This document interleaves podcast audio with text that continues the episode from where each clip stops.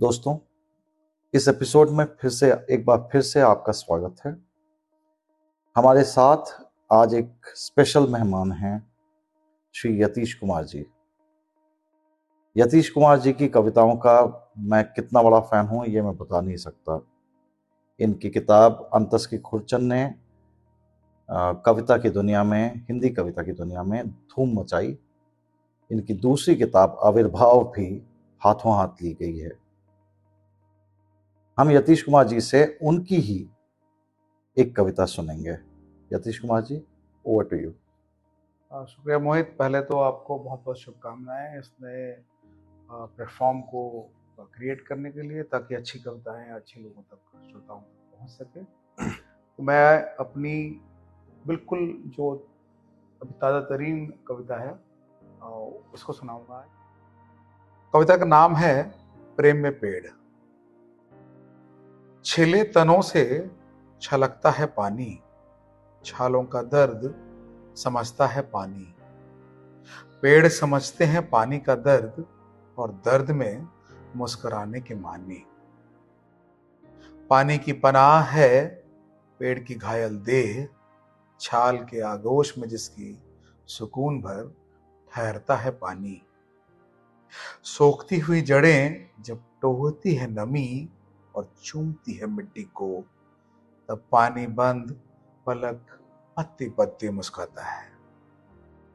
जड़ों को आस पसंद है, पत्तियों को सांस, जबकि आस और सांस से परे पेड़ को पसंद है बारिश।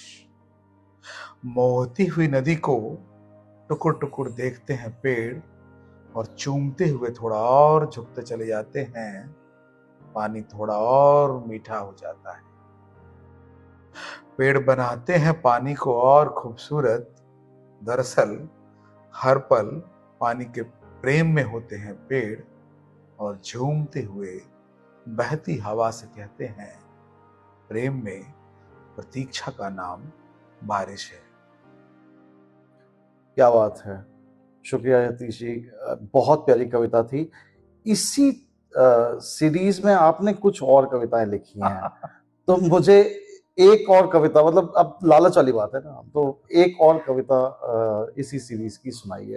हाँ, थोड़ी अलग टोन पे है तो उसका सुनने का भी एक अलग मजा है। एक नई सीरीज थी जिसमें पेड़, प्रेम और मनुष्य, इन तीनों के गिर्द घूमती कविताएं हैं। तो उसी सीरीज से एक और कविता सुनाता हूँ।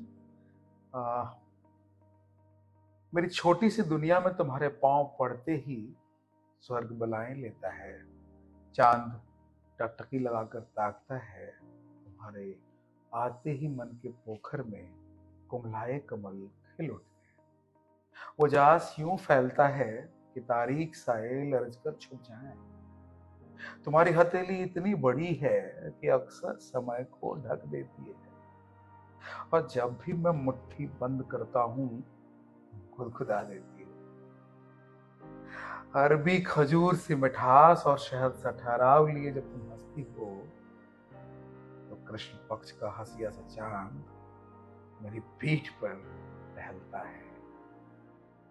हम नदी की दो धाराओं की तरह मिलेंगे, हम चांद बनकर समंदर में डूबेंगे, हम गोंद बन छाल की नमी में घूम रहेंगे, हम पराग बन फूलों को बोसे देंगे, और यूं हर बार उगेंगे प्रेम में पेड़ की पत्तियों की तरह। क्या बात, बहुत बढ़िया।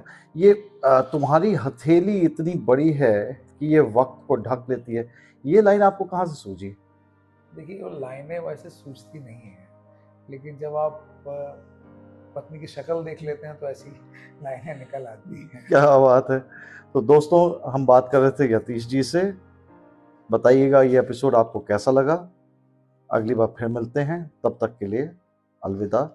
अपना अच्छे से ख्याल रखिएगा। शुक्रिया।